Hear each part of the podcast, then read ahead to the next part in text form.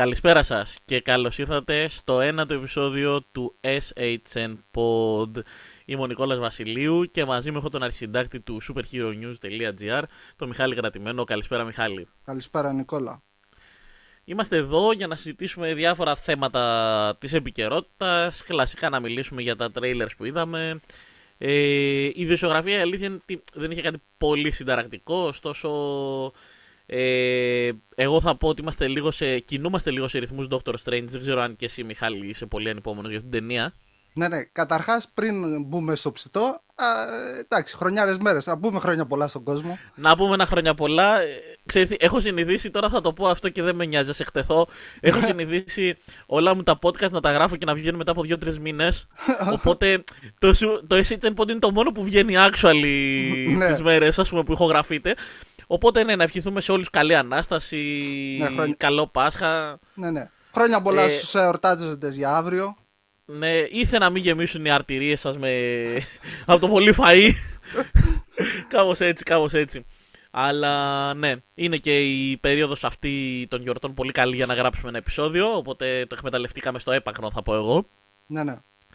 Λοιπόν, ε, επίσης να πούμε κάπου εδώ ότι μπορείτε να ακούσετε το SHN Pod σε όλες τις ε, πλατφόρμες, από το YouTube, το Spotify, έχουμε Apple Podcast, Google Podcast, τα πάντα. Μπορείτε να μας βρείτε παντού και ε, μπορείτε να ακούσετε, εκτός από το SHN Pod, μπορείτε να ακούσετε και το Spoiler Talk που έχουμε κάνει μαζί με τον Μιχάλη. Ε, ήταν μια συζήτηση για την ταινία The Batman, η οποία από ό,τι μας είπατε κιόλας το feedback που πήραμε ήταν πολύ θετικό. Ε, οπότε πρέπει να προσπαθήσουμε να το ξανακάνουμε αυτό, Μιχάλη. Ειδικά μετά τον Doctor Strange που έρχεται σύντομα. Ναι, ελπίζω ε, ότι θα έχουμε και εκεί πέρα μια συζήτηση. Αν όλα πάνε καλά με τους χρόνους για να μπορέσουμε να γράψουμε γιατί δυστυχώς δεν είναι επαγγελματικό ότι μπαίνουμε σε ένα στούντιο και ε, γράφουμε επεισόδιο. Γιατί το λες αυτό; Εγώ είμαι σίγουρος ότι αυτό το podcast γραφείται στα Sierra Post, ας πούμε. Δηλαδή, γιατί μας το χαλάς τώρα; ε, λοιπόν, Εντάξει, μην το παρακάνουμε. ναι, ναι, ναι, ναι. ναι. Λοιπόν, πάντως η κλασική, ήταν κλασική φράση αυτή όταν τελείωνε το παιδικό μας όταν ήμασταν μικροί, ξέρω εγώ. Το, το, ηχογραφήθηκε στα στούντιο Sierra Post.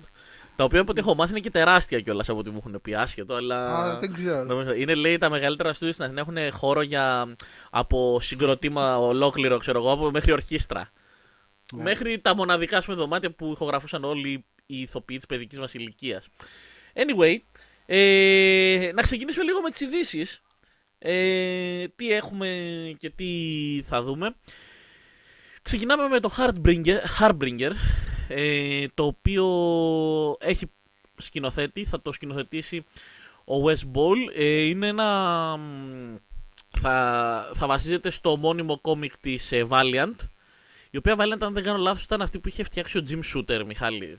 Διόρθωσέ με αν κάνω λάθος. Δεν θυμάμαι. Νομίζω, νομίζω είναι η εταιρεία ακόμα που είχε φτιάξει ο Jim Shooter όταν έφυγε από τη Marvel. Ο Jim Shooter, έτσι να πούμε, ο οποίος είχε γράψει Secret Wars, ήταν υπεύθυνος για τον ορισμό όλων των. Ε... Ναι, αυτός είναι. Ναι, αυτή, αυτή, αυτή είναι η, η εταιρεία. Είναι μια εταιρεία, παιδιά, το κάνω σαν παρένθεση αυτό. Την είχε φτιάξει ο Jim Shooter όταν έφυγε από τη Marvel. Και ο Jim Shooter ενώ ήταν πολύ γνωστός ότι ήταν πολύ αυστηρός σαν αρχισυντάκτης, είναι και υπεύθυνος για σχεδόν όλα τα μεγάλα κόμικ της Marvel που βγήκαν στα 80 Δηλαδή είχε γράψει το Secret Wars ο ίδιος. Ε, ήταν υπεύθυνος που έβαλε τον ε, Claremont του X-Men, έβαλε τον. Ε, Α. Ε, Είπες αρχισυντάκτη ε, και με μπέρδεψες, ρε. Υπεύθυνος εκδόσεων, δηλαδή διευθυντής εκδόσεων. Νομίζω, νομίζω αρχισυντάκτης ήταν ο ορισμός που είχε. Όχι, τότε. όχι. Το editor chief στα comics ε, στις εταιρείες δεν είναι τέτοιο. Ε, δεν είναι αρχισυντάκτης όπως σε site, εφημερίδα. Ναι. Είναι υπεύθυνος των εκδόσεων, λέγεται. Ναι, κάπως έτσι. Ναι. Καλά, αυτοί έχουν πολλούς ορισμούς στα comics, να ξέρεις. Υπάρχει το publisher, ας πούμε, που το έχει ο Jim Lee στην DC, ξέρω εγώ. Έχει... Αυτό είναι, είναι λίγο περίεργο. Ναι, είναι... είναι άλλο, είναι άλλο. Ναι, αλλά είναι υπεύθυνος εκδόσεων. Νομίζω ότι έχω διαβάσει είναι αυτός που εγκρίνει τα project και λέει στον κάθε συγγραφέα ποια σειρά θα αναλάβει, αν θα. Ναι, ναι, ναι. Αυτό ήταν ο shooter, αυτό είχε κάνει. Δηλαδή, ας πούμε, τον, ε, τον Frank Miller στον Daredevil, ας πούμε, τον είχε βάλει ο Jim Shooter. Ναι. Το σκέψου. Είχε πολύ καλό, είχε πολύ καλό μάτι, ρε παιδί μου, στο θέμα mm. ομάδες και συγγραφή. Anyway, είναι ένα κόμικ λοιπόν της εταιρείας που έχει φτιάξει ο Jim Shooter της ε, Valiant, το Harbinger. Ε, από την Paramount, η οποία έχει συμφωνήσει με τον Wes Ball για τη σκηνοθεσία. Ε, δεν έχω διαβάσει το κόμικ ε, προσωπικά. Ε, από ό,τι βλέπω κιόλας ο West Ball ε, έχει αναλάβει και το άτυπο reboot Planet of the Apes που Ναι, ναι. περιμένω να δω που θα πάει μετά τον Matt Reeves, ας πούμε, αυτό το franchise. Ε, η γνώμη σου, Μιχάλη, πάνω σε αυτό, αν έχεις διαβάσει το κόμικ ή αν έχεις ιδέα τι θα δούμε, ας πούμε, πάνω κάτω; Ε, όχι, δεν το έχω διαβάσει το κόμικ. Ε, εντάξει, η- τώρα είμαστε σε ένα περίεργο, μιας και η Valiant ήθελε να ετοιμάσει ένα ενιαίο κινηματογραφικό σύμπαν, αλλά τώρα ε- έκανε μια παράξενη κίνηση. Υποτίθεται θα το βλέπαμε στη Sony το, την ταινία, αλλά ξαφνικά άλλαξε διανομέα. Ήταν Ναι. κάτι πολύ ξαφνικό. Εντάξει, πρέπει να δούμε και ποιοι θα, ποιοι θα αποτελούν ε, το cast. Εντάξει, ε, προσωπικά... Μένει ο πολύ We- για να προχωρήσει το project. Ναι, ναι, ναι. Ο West Ball μου αρέσει. Τα πήγε, η... εντάξει, τα πήγε σχετικά καλά με την τριλογία του Maze Runner. Οπότε έχει κάποι... μια εμπειρία ε, σαν... Εντάξει, εντάξει, δεν ήταν και μεγάλο blockbuster ε, Ναι, εντάξει, οκ, αυτό θέλω να Αλλά σου πω. δεν εντάξει. είναι- αλλά ήταν ένα απαιτητικό franchise κατά κάποιο τρόπο. Ναι, λοιπόν, Εντάξει, η υπόθεση θυμίζει λίγο The Boys. Ναι, ναι, το είδα λίγο, όντως. Θυμίζει λίγο The Boys. Ε, εντάξει, θα δούμε πώς θα πάει αυτό, παιδιά. Δεν, ε, δεν ξέρει. Ναι, ναι. Ε, θα, θα συζητήσουμε και στο τέλος για μελλοντικά project που ήθελα να κάνουμε κανένα δυο σχόλια, μιας και δεν έχουμε πολλές ειδήσεις σήμερα. Ε, από εκεί και μετά, ε, μ, αφού, αφού λέμε για μεταφορές κόμικ, ας πούμε, να πούμε για το. Τα κόμικ της Boom Studios είναι το Irredeemable και Incorruptible. Ε, Έχει κλείσει να σκηνοθετήσει την ταινία η οποία θα παίξει στο Netflix ο James Samuel. Ε, και το σενάριο θα γραφτεί από τον Ken Powers. Γενικά είναι δύο κόμικ τα οποία θε- τα έχω πολύ καιρό στη λίστα να ξέρεις να τα διαβάσω. Είναι υπερηρωικά, μ, αφηγούνται την ιστορία του Plutonian, ο οποίος είναι ο μεγαλύτερος υπερηρώας στον κόσμο μέχρι που αρχίζει να σκοτώνει ανθρώπους στη γη που τον αψηφούσαν.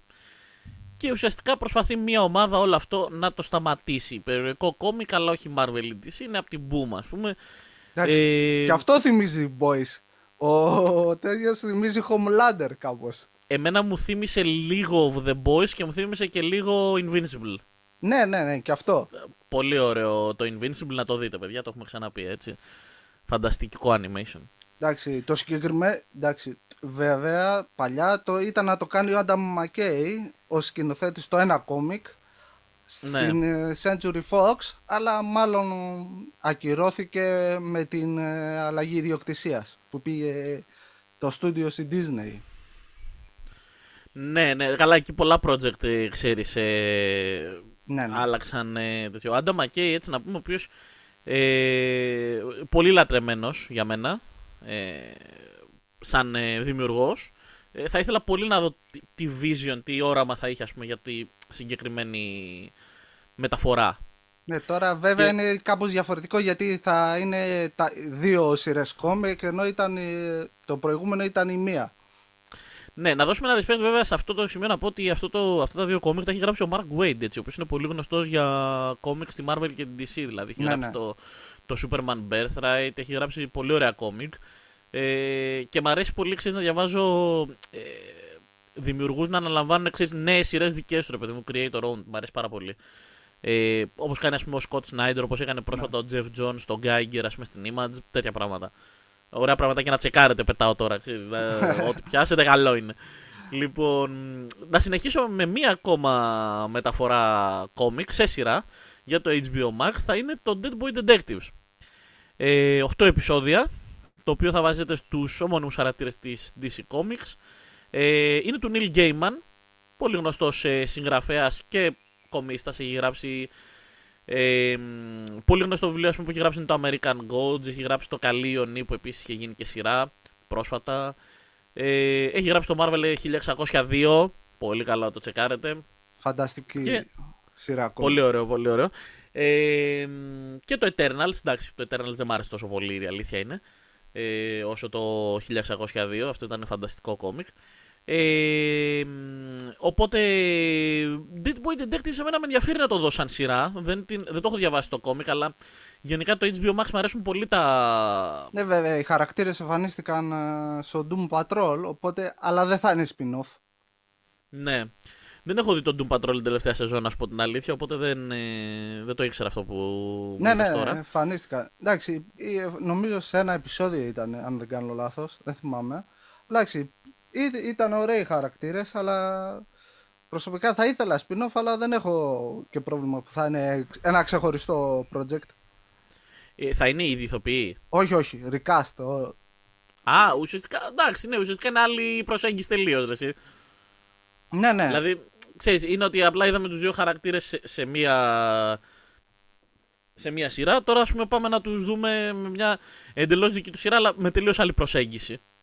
Ε, ναι, λογικά. Ε, όπως και να έχει, εμένα τα project του HBO Max με έχουν κερδίσει αρκετά. Ε, ειδικά μετά το Peacemaker. Οπότε περιμένουμε, περιμένω κάτι καλό. Λοιπόν, τώρα, μια, συ- μια είδηση που θα αρέσει πολύ και να δώσουμε και ένα shout-out μιας και μας δίνει συνέχεια από την εκπομπή, την κοινή βέβαια που κάνουμε, στον Τζανέτ τον Καβαλιώτη, το φίλο μας.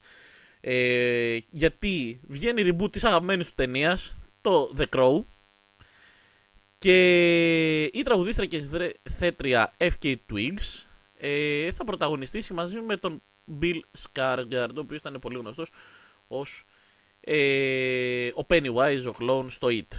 Κυρίως, έχει κάνει και άλλες δουλειές. Ε, εγώ το reboot του The Crow το περιμένω, να σου πω την αλήθεια. Θέλω να, δω ήσουν πώς... μόνος εδώ και χρόνια ακούγεται.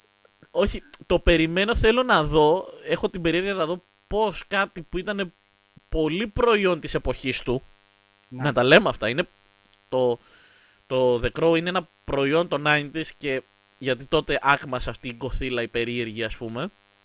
Ναι, από τα τέλη της εκα- δεκαετίας του 80. Μπράβο, ναι, εκεί ο, που άνθησαν οι Tim Burton και τύπου, τε- Tim- θα λέγαμε τιμπαρτονικές ταινίες, να το πω έτσι. Ναι, ναι. Το οποίο ας πούμε ήταν ένα κόμικ ξέρω εγώ που είχε ξεκινήσει το 89, μετά έγινε ταινία το 94 και τα σχετικά. Είναι ένα προϊόν της εποχής το οποίο ε, περιμένω πάρα πολύ να δω πώς θα το κάνουν αυτό το πράγμα ενέτη 2022, πώς θα, φέρουν, πώς θα παρουσιάσουν αυτή την κοθήλα ενέτη 2022 θα έλεγε κάποιος. ναι. Είναι ενδιαφέρον δηλαδή, είναι ενδιαφέρον να δεις πώς θα το φτιάξουν. Ναι, κάπου διάβασα ότι ίσως ε, υπάρχει αλλαγή στην ιστορία ότι α, δεν θα πεθάνει αραβωνιαστικά ή θα επανέλθει και αυτή στη ζωή του πρωταγωνιστικού χαρακτήρα. Πω, αλλά- Ήδη δεν μ' αρέσει. Αλλά δεν ξέρω πώς θα το κάνει γιατί ε, κανονικά είναι μικρός ρόλος αλλά λένε ότι είναι πρωταγωνιστικός της. Ε, Ναι. Θα Οπότε το δούμε δεν πώς ξέρω. θα πάει. Ναι. Αν που προχωρήσει τελικά γιατί προς το παρόν φαίνεται για καταραμένο project. Είναι, είναι, είναι καταραμένο project η αλήθεια είναι, είναι καταραμένο project. Ε, τώρα, μία ακόμα τηλεοπτική σειρά θα συζητήσουμε τώρα, το Paranormal Hitman.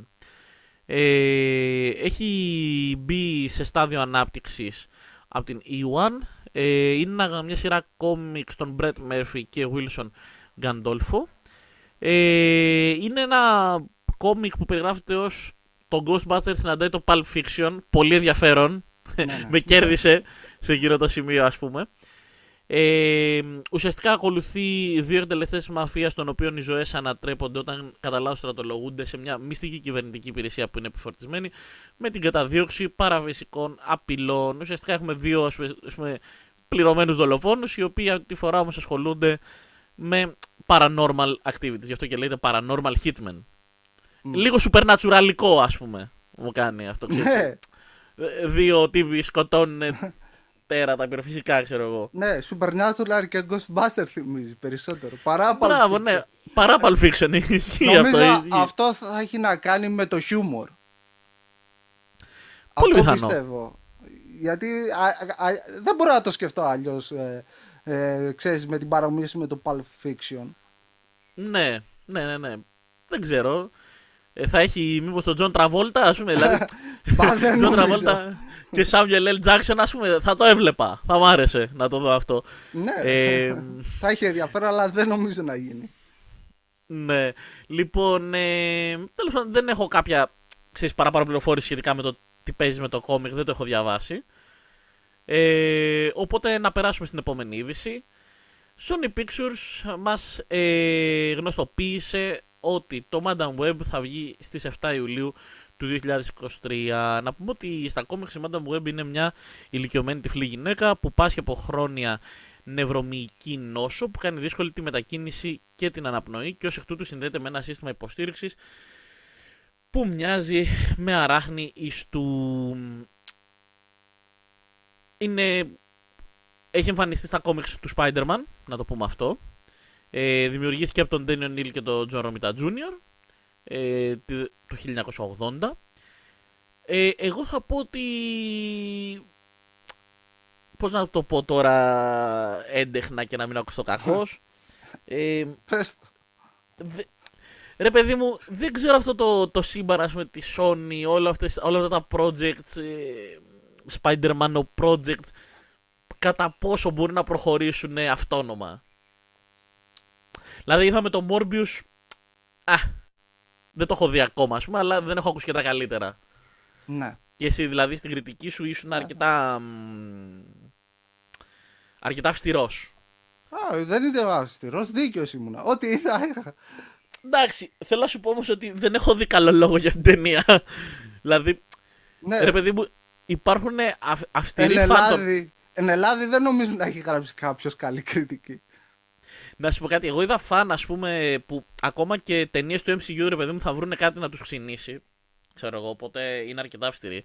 Οι οποίοι σου λένε, παιδιά, βαρέθηκα πάρα πολύ στο Morbius. Δηλαδή, Εντάξει, Τόσο εγώ δεν πολύ. τη βρήκα βαρετή. Απλά, ε, εντάξει, η κατεύθυνση που είχε ήταν διαφορετική από αυτή που περίμενα.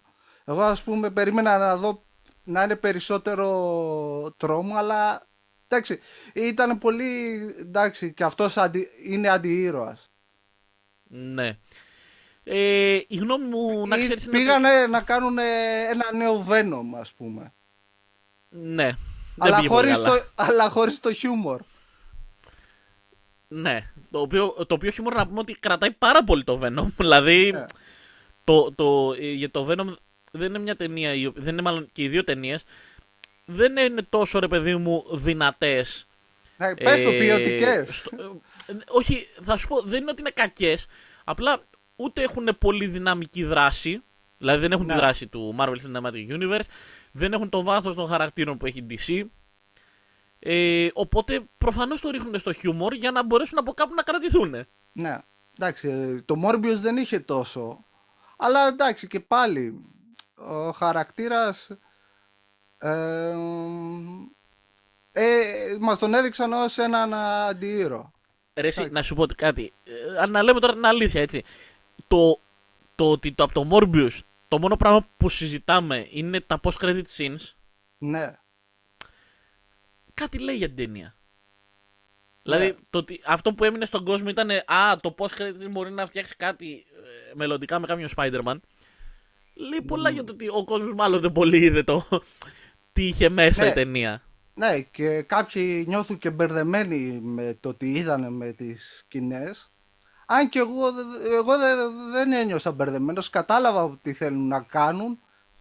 Εντάξει, ε, όχι, ε, δεν ξέρω τι σκέφτονται, αλλά έχω, έχω μια πρώτη γεύση τι θέλουν να κάνουν. Τώρα πώς θα γίνει, εντάξει, πώς θα τους βγει δεν το ξέρω. Αλλά ε, είναι κάτι το φιλόδοξο. Ε, θα σου πω τι γίνεται. Υπάρχει όντως μια φιλοδοξία στη Sony. Έτσι. Αλλά έχουμε λίγο μπερδευτεί με βάση τι έγινε στα podcast credits του Venom και τι έγινε μετά στο Spider-Man. Ναι, εντάξει. Δηλαδή, ε- είναι... Είναι, είναι πολύ μπερδευτική όλη αυτή η φάση. Νομίζω το έχουν αφήσει ανοιχτό γιατί δεν ξέρουν ε, ποιος Και οι ίδιοι που το Spider-Man... πάνε.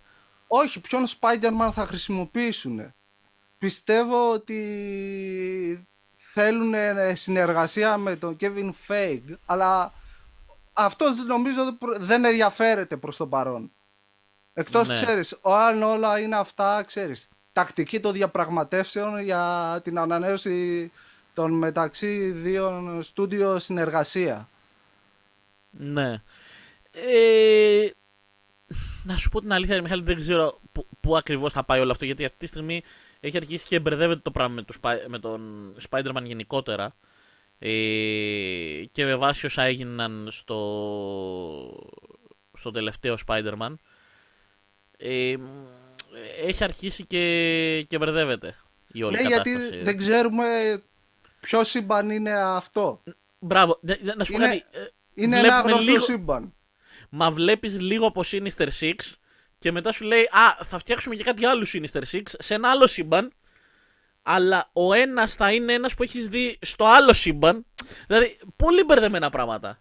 Ναι. Πολύ μπερδεμένα. Ενώ ας πούμε το Δεν, τελευταίο Spider-Man. χρησιμο... δεν χρησιμοποιούν σωστά το multiverse. Αυτό είναι το θέμα. Ναι, και το θέμα είναι όμως ότι το multiverse δεν το χρησιμοποιεί σωστά η Sony. Γιατί η Marvel το χρησιμοποίησε ξεκάθαρα. Παιδιά, εδώ multiverse. Ναι, η μόνη της η Sony, γιατί σε συνεργασία το κάνανε καλά στο No Way Home. Αυτό, αυτό. Δηλαδή, μόνη της η Sony μας έχει μπερδέψει.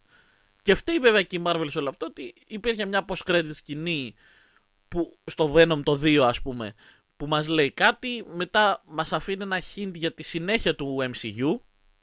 Άσχετο, δε- τελικά ο χαρακτήρας δεν θα εμφανιστεί στο MCU. Καλά, Δεν μην ξέρεις τον τι γίνεται. αποκλείς.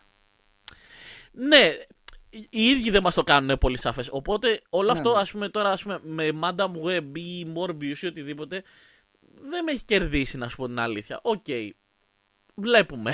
Ναι, Ναι, εντάξει. Νομίζω, εντάξει, το μόνο από τα project πέρα από το Venom είναι το Kraven. ναι, που- αυτό είναι που όντως... θα το περιμένει ο κόσμος. Επειδή Αυτό είναι το περίμενε γνωστός και ο- χαρακτήρας σε σχέση με τον Morbius ε, και τα άλλα ε, και τους άλλους κακούς που θα έχουν spin-off. Ο Craven όντως είναι μεγάλη, μεγάλη υπόθεση. Πιστεύω θα, θα δούμε κάτι καλό με τον Craven. Θέλω να πιστεύω τουλάχιστον. Ναι, και εγώ. Ε, λοιπόν, τώρα ε, πάμε για δύο γρήγορες ειδισούλες ε, από Amazon. Ε, το Amazon Studios έχει βάλει σε στάδιο ανάπτυξης live action σειρά. Το Blade Runner θα είναι το 2099 που θα είναι συνέχεια της ταινίας 2049. Ridley Scott μάλιστα που ήταν ο σκηνοθέτης του πρώτου Blade Runner θα έχει καθήκοντα ειδικού παραγωγού. Εντάξει. Ε, να πω κάπου εδώ, δεν ξέρω, μπορεί να το έχω ξαναπεί σε παλιότερο, σε παλιότερο μας ε, podcast, αλλά να το ξαναπώ, το Blade Runner 2049, όσοι το δείτε το. Δηλαδή όσοι έχετε το πρώτο Blade Runner και δεν έχετε δει Ε. το sequel, πηγαίνετε να το δείτε. Το είχαμε συζητήσει όταν, είχε πρωτακουσ... όταν το είχε πει ο Σκότ ότι θα υπάρξει σειρά. Απλά δε... τώρα Πολύ έχουμε ωραίο. περισσότερες λεπτομέρειες. Ότι θα είναι στο ίδιο σύμπαν, θα είναι reboot. Εντάξει. Και με budget Amazon, Ναι, ο- α, λέγαμε ότι πιο, το πιο πιθανό είναι να πάει σε streaming υπηρεσία κάτι που έγινε. Λογικά θα έχουμε νέο cast. Αυ- ε, μ' αρέσει Αυτό πολύ να- υποθέτω εγώ. Ναι, μ' αρέσει πολύ πάντως που και η Apple και το Amazon έχουν κάνει πολύ δυναμικές κινήσεις και πάρα πολύ καλές παραγωγές. Δηλαδή ακριβές παραγωγές που. ξέρεις, θα, Ναι. θα δούμε κάτι καλό πιστεύω. Ναι, ναι, εντάξει. Αν και από ό,τι έχω καταλάβει, βέβαια είναι λίγο hit or miss κάποιες ε, περιπτώσεις. Αλλά ναι, μ' αρέσει που έχουν μπει νέες streaming υπηρεσίες στο παιχνίδι. Ε, είναι μεν κακό για εμάς ότι. Ε, Όλο αυτό μπορούμε να το συζητήσουμε κάποια στιγμή σε ένα μελλοντικό επεισόδιο. Το πόσες streaming υπηρεσίες υπάρχουν πλέον. Ε, έχει και το κακό, ξέρεις ότι πολλές φορές χάνονται οι αποκλειστικότητες και μπορεί να εμείς που έχουμε Netflix, ας πούμε, να χάνουμε πράγματα από το Netflix γιατί πάνε σε άλλη streaming υπηρεσία. Αυτό βέβαια το έχουν πιο έντονα στην Αμερική παρά εμείς στην Ελλάδα. Ναι, Ε, απλά ξέρεις, ό,τι ξεκινάει από την Αμερική θα έρθει και εδώ αργά ή γρήγορα. Δυστυχώς. Ναι. Ε, και ταυτόχρονα ε, μ, βλέπεις πολύ καλύτερες καινούργιες παραγωγές. Δηλαδή τώρα βλέπεις η Paramount τι έκανε με το Halo. Ε, ακριβή παραγωγή θέλω να πω. Ε, μ, βλέπεις το, ότι έρχεται το Blade Runner, έρχεται σειρά Lord of the Rings. Έρχονται πολλά πράγματα καινούργια. Αυτό είναι καλό. ναι.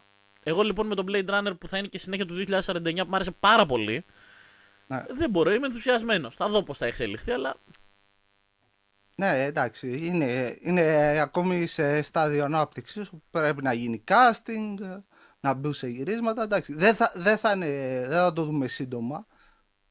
Σίγουρα, σίγουρα θα το δούμε σύντομα. Αλλά και πάλι έχεις κάτι να περιμένεις. Καινούριο Ναι, ναι, παιδί ναι. μου project. Εσύ που, εμένα, εμένα ας πούμε, μου αρέσει αυτό το πράγμα. Λέω, Α, ωραία, ένα καινούριο project να ε, δω.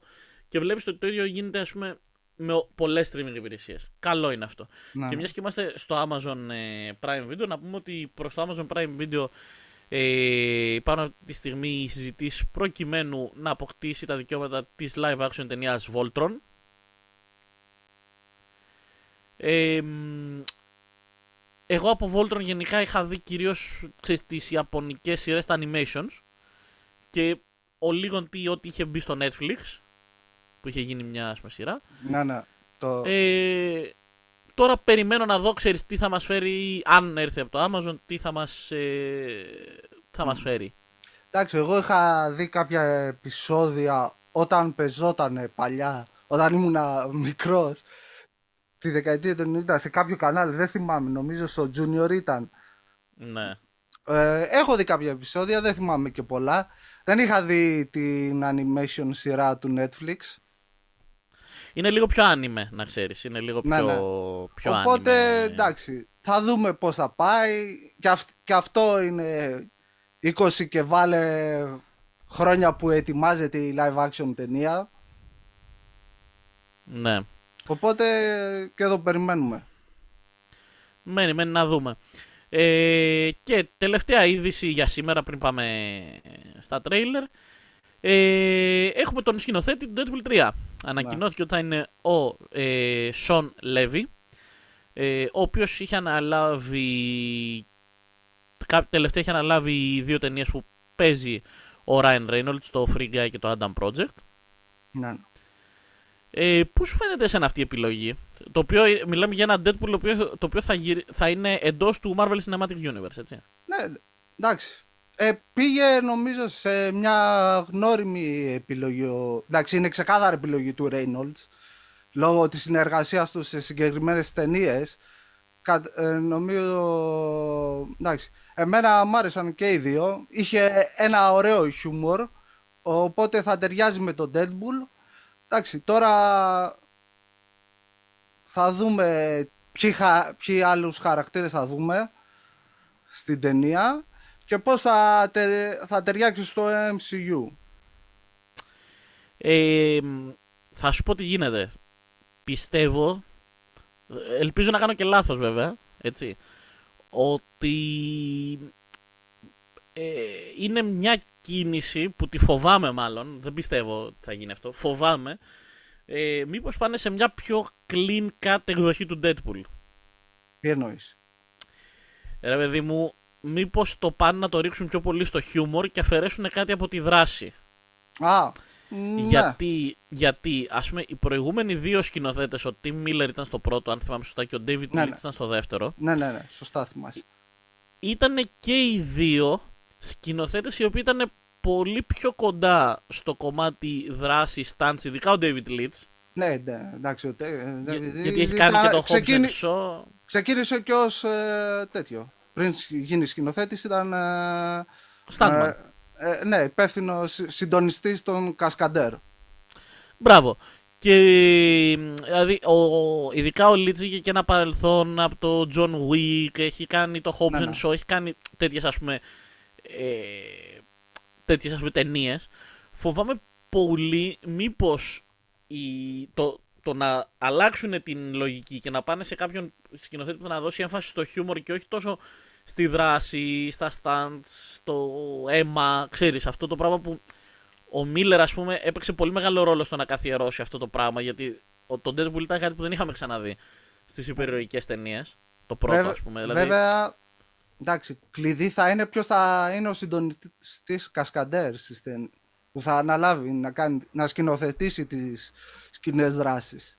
Αλλά δηλαδή αν πάνε σε έναν έμπειρο, εντάξει, δεν θα έχουμε πρόβλημα. Και λίγο να δούμε αν είναι καλές, ε, σε σχέ... λιγότερες σε σχέση με τις δύο προηγούμενες ταινίες, δεν υπάρχει πρόβλημα. Αλλά αν είναι όντως, ξέρεις, λίγο, πάρα πάρα πολύ λίγες, ναι, τότε θα υπάρχει πρόβλημα.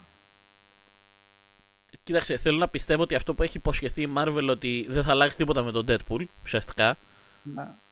Ότι θα, θα είμαστε με την ίδια λογική Sony, R-rated κτλ. Παρότι είμαστε η Disney από πίσω. Ε, το έχει νομίζω πει ο ίδιος ο CEO της Disney, ο Bob Iger, ότι παιδιά, θα μείνει R-rated ο χαρακτήρας, 100%. Ε, θέλω να πιστεύω ρε φίλε ότι θα γίνει. Ναι, Δηλαδή, και εγώ. Ε, Καταρχάς, έχουμε ένα τεράστιο εύρος αστείων που μπορεί να κάνει ο Deadpool με την Disney πλέον. δηλαδή, ε, ε, imagine the possibilities. τι τι μπορείς να δεις.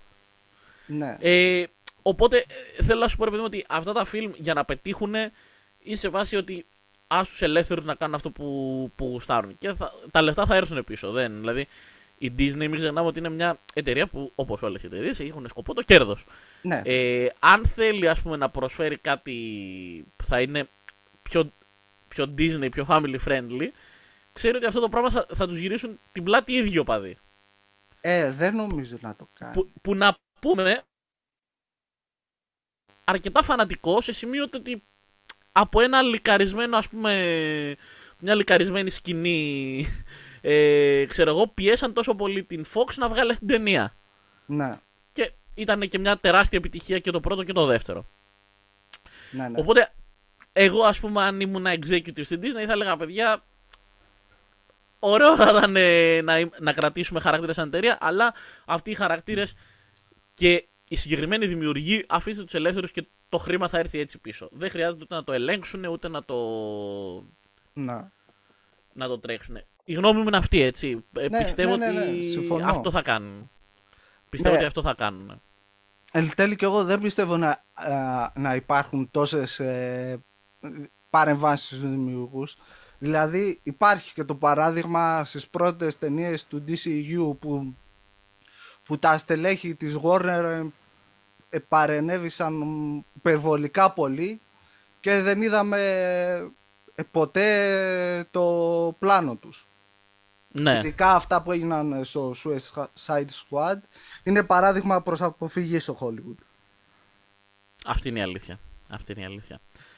Ε, μ, νομίζω ότι όσον αφορά τις ειδήσεις έχουμε τελειώσει Μιχάλη. Ναι, ναι.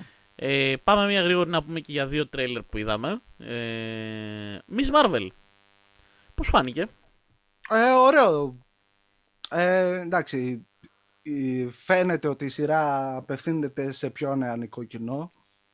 Ότι εντάξει, πρω, ε, πρωταρχικός στόχος είναι αυτό το κοινό. Η- Το, φάνηκε και από το χιούμορ. Εντάξει, είναι ωραίο να δούμε μια νέα υπερηρωίδα. Εντάξει, εντάξει, δεν έλεγε και πολλά το τρέιλερ. Να καταλάβουμε Ήταν, προ- ήταν προς λίγο τα μικρό, πού- ναι. προς τα που θα πάει η ιστορία. Εντάξει. Περιμένουμε όταν θα βγει η σειρά. Ε, να πω και εγώ την γνώμη μου, ναι, είναι ξεκάθαρο ότι είναι μια σειρά που δεν απευθύνεται σε μένα και σε σένα, ας πούμε, δηλαδή, ξεκάθαρα. Και αυτό φαίνεται σε όλες τις σκηνές του τρέιλερ από το ότι είναι ένα πιο high school, με πιο high school humor, να το πω έτσι. Ε, μια πιο high school ε, σειρά. Ε, από την επιλογή ακόμα και του τραγουδιού, ας πούμε. ναι. αυ- Ε, Αυτό θα έλεγα πιο μετά. Πάλι και από το τραγούδι. το οποίο νομίζω είναι weekend. Ναι, ναι, ναι. Wicked. Δηλαδή δεν έχω και ιδέα τι ακούν οι νεολαίοι σήμερα. Δηλαδή εκεί. το παίζω λίγο. Ναι, είμαι λίγο boomer σαν το θέμα. Σιγά ρε Ε, παππού. ναι, ναι, ναι. Όχι, εντάξει. Δεν είμαι boomer μεταλλάσσιμο, οπότε είναι λογικό να μην το ξέρω. Ε, αλλά θέλω να σου πω, ρε παιδί μου, ότι ε, από την επιλογή του τραγουδιού μέχρι την επιλογή των σκηνών, τα ρούχα, τους χαρακτήρες, ας πούμε, την ηλικία τους, βλέπεις ότι πάει για ένα κοινό πιο νεανικό, έφηβους, κυρίως να πιάσουμε λίγο και το γυναικείο κοινό. Απευθύνεται Ναι. εκεί. Κυρίως Και, ε, τα, ξέρεις, τα κορίτσια πάνω από 10. Μπράβο. Και θέλω να σου πω κιόλας ότι καλά κάνουν. Επεκτείνουν το κοινό τους. Δηλαδή, δεν μπορούμε εμείς που είμαστε τριαντάρες να πούμε Μα Marvel δεν μας έδωσε τίποτα. Σου λέει παίζει το Moon Knight. Μπες και δες το. Ναι. Α πούμε. Κατάλαβες. Οπότε. Ναι, είναι νομίζω ε, αυτό που ε, έκανε η Sony με το Spider-Man. Να, να- μια ηρωίδα να ταυτιστούν τα κορίτσια άνω το 10. Ότι και εσύ μπορεί να γίνεις ε, ηρωίδα, κατάλαβες; Προφανώς και χρειάζεται αυτό. Ναι, Και ναι, χρειάζεται ναι. αυτό. Ειδικά αφού πέτυχε τόσο πολύ το πείραμα της Wonder Woman. Που πέτυχε. Ναι, ναι. Χρειάζεται αυτό. Αυτή είναι η... και η δική μου γνώμη πάνω στο θέμα. Ε, τώρα, το άλλο τρέιλερ που θέλουμε να σχολιάσουμε, θα το σχολιάσεις εσύ πρώτος γιατί εγώ μπορεί να ρεϊτζάρω και δεν θέλω. θέλω να ρεμίσω. Ε, είναι το Thor Love and Thunder. Εντάξει. Το σχολείο σου. Ε, εντάξει, δεν ήταν τίποτα ιδιαίτερο το teaser trailer. Τιζεράκι ήταν. Ναι, να πω την αλήθεια ε, ότι το βγάλανε επειδή έπρεπε να βγει γιατί υπήρχαν, ε, ξέρεις, παράπονα στα social media που είναι το trailer του Thor, που είναι το trailer του νέου Thor και βγάλανε ένα... Ουσιαστικά δεν είδαμε τίποτα. Δηλαδή το μόνο που άξιζε ε, ήταν η τελευταία σκηνή που βλέπουμε τη Mighty Thor. Αυτό. Α, εκεί, ναι, εκεί ναι, που τσαντίστηκα λες. δεν ξέρω τι. Εντάξει, Όχι, μου όχι. πιάνει Θα σου πω. το Mjolnir. Α, αυτό. Εντάξει, τίποτα άλλο. Δεν καταλαβαίνεις και πολλά. Θα σου πω τι γίνεται με αυτό το τρέιλερ. Για μένα αυτή η ταινία έχει ξεκινήσει στραβά από πολύ πιο πριν. Έτσι, να το πω. Με την Ε, επιστροφή της Portman.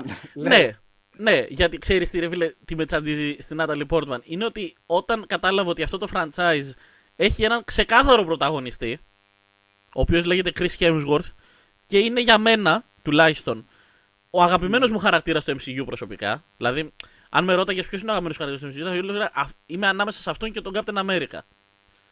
Που η Ναι. πλάκα είναι ότι τα κόμικ τους δεν μου αρέσουν, αλλά οι, τε, οι, οι εκδοχές του ταινίες μου αρέσαν πάρα πολύ. Ναι, Και μου αρέσαν και οι συμφωνώ. ηθοποιοί. Δηλαδή, εγώ Thor δεν μου αρέσουν τα κόμικ του. Δεν έχω κάποιο κόμικ Thor να σου πω αυτό είναι καταπληκτικό κόμικ, ας πούμε. Captain America έχω. Μμ. Αλλά δεν τρελαίνομαι τόσο, ρε παιδί μου, για τον ήρωα. Αυτοί οι δύο λοιπόν μου αρέσουν πάρα πολύ, μου αρέσουν και οι ηθοποιοί. Αλλά και θεωρώ το, ότι ο Thor, ας πούμε, ρε παιδί μου, ας πούμε, το Infinity War είναι ταινία Thor, πώς να σου πω. Ναι. Όταν λοιπόν η Νάτα λοιπόν κατάλαβε ότι αυτό το franchise έχει ξεκάθαρο πρωταγωνιστή, Δεν νομίζω να. Κατάλαβα που το πας, αλλά νομίζω έχει να κάνει. Άλλα τις είχαν ε, τάξει όταν ήταν ε, να, ε, να την Και αυτοί ε, φταίνε. προσλάβουν. Ότι, αυτοί τη- φταίνε. ότι τις είχαν πει ότι θα έχει σημαντικό ρόλο ενώ κάτι τέτοιο δεν έγινε.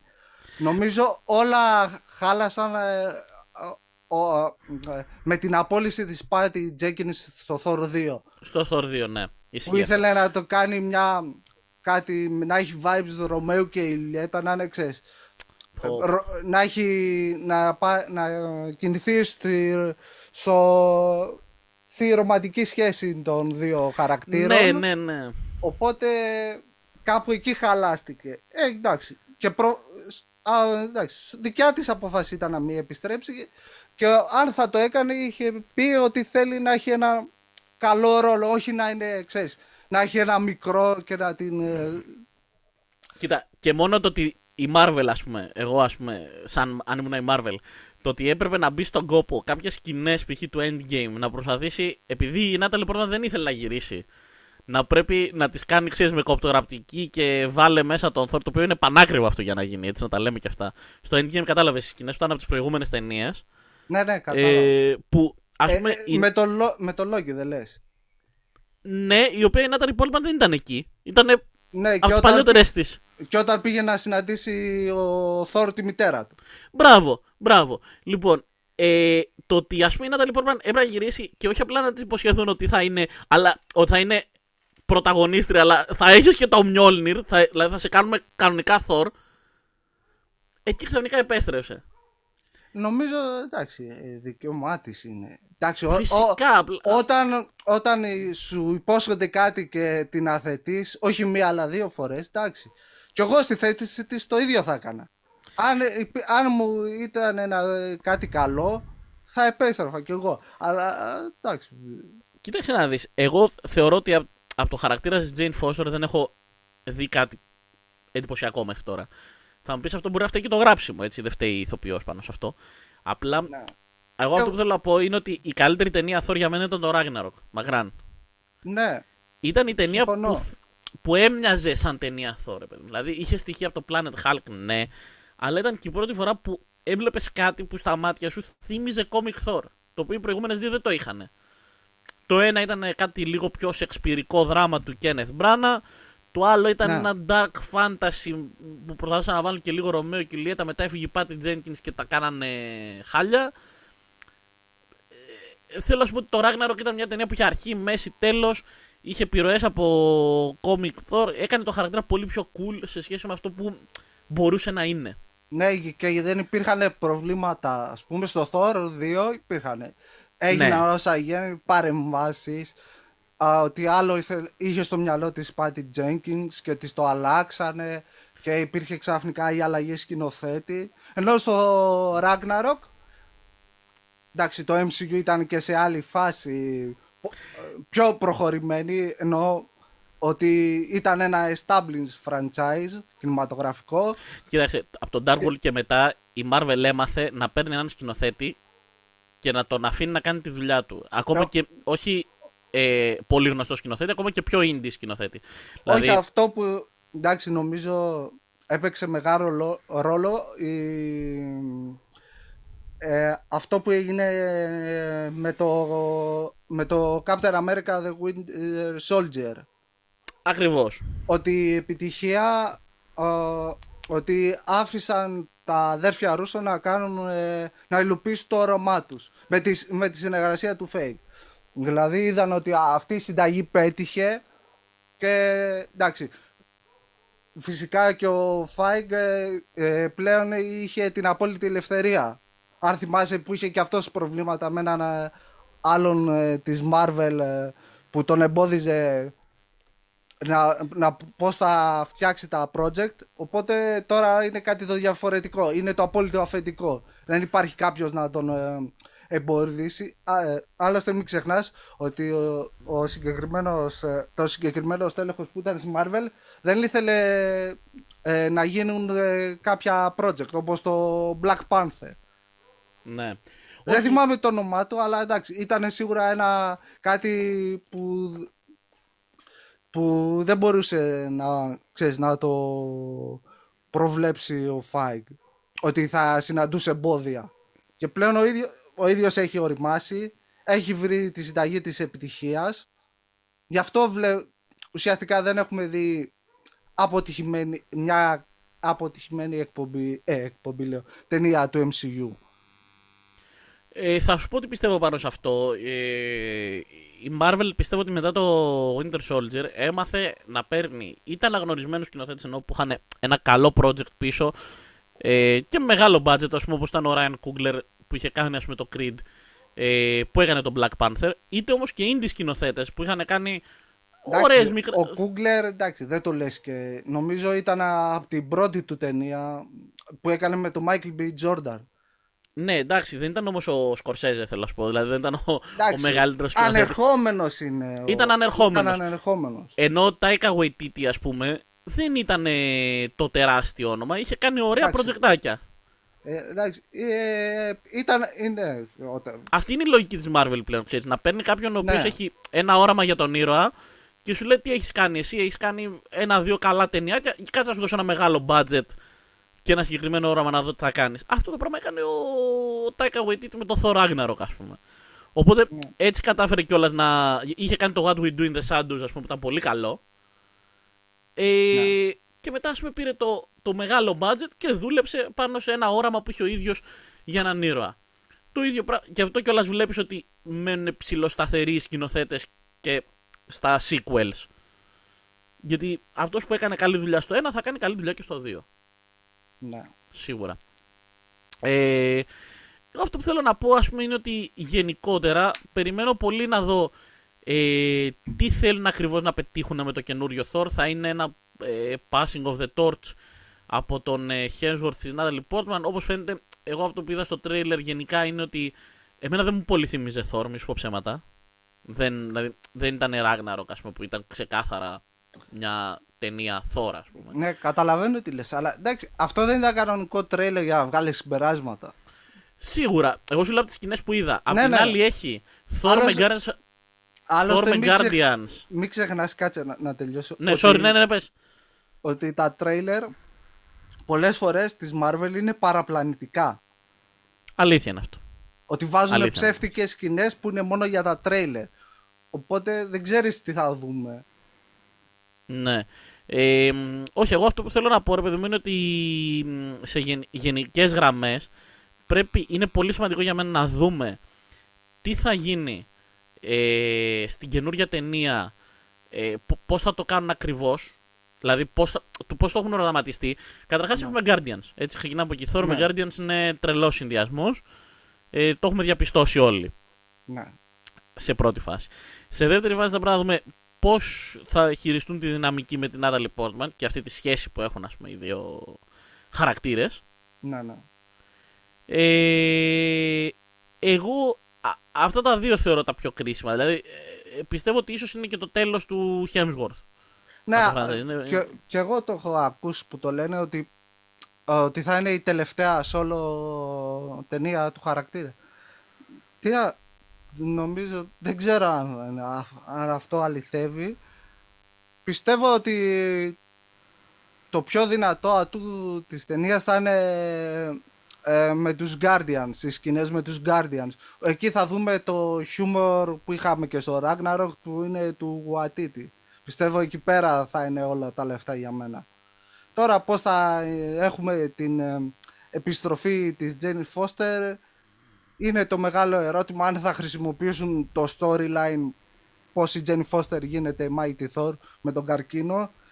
Ακούγεται τώρα ότι α, αυτό θα χρησιμοποιήσουν γιατί σε μια περιγραφή παιχνιδιού της ταινίας το είχαν βάλει ότι θα έχει καρκίνο και κάπως ε, θα το χρησιμοποιήσει τώρα θα δούμε. Εντάξει. Ναι. Είναι, είναι πολύ νωρίς για συμπεράσματα. Γιατί ήδη το τρέιλερ ουσιαστικά, ε, όπως, και είπα, όπως είπα προηγουμένως, το βγάλανε για να βγει. ναι. Θα δούμε. Περι- θα περισσότερα συμπεράσματα στο κανονικό τρέιλερ. Τώρα, Έτσι. με- αυτό ήταν ουσιαστικά ένα, ένα μικρό τρέιλερ. Με το ζόρι ένα λεπτό ήταν οι κανονικές σκηνές του τρέιλερ. Δηλαδή δεν μπορείς να πεις και πολλά, να βγάλεις και πολλά συ- ασφαλή συμπεράσματα κατά τη γνώμη μου.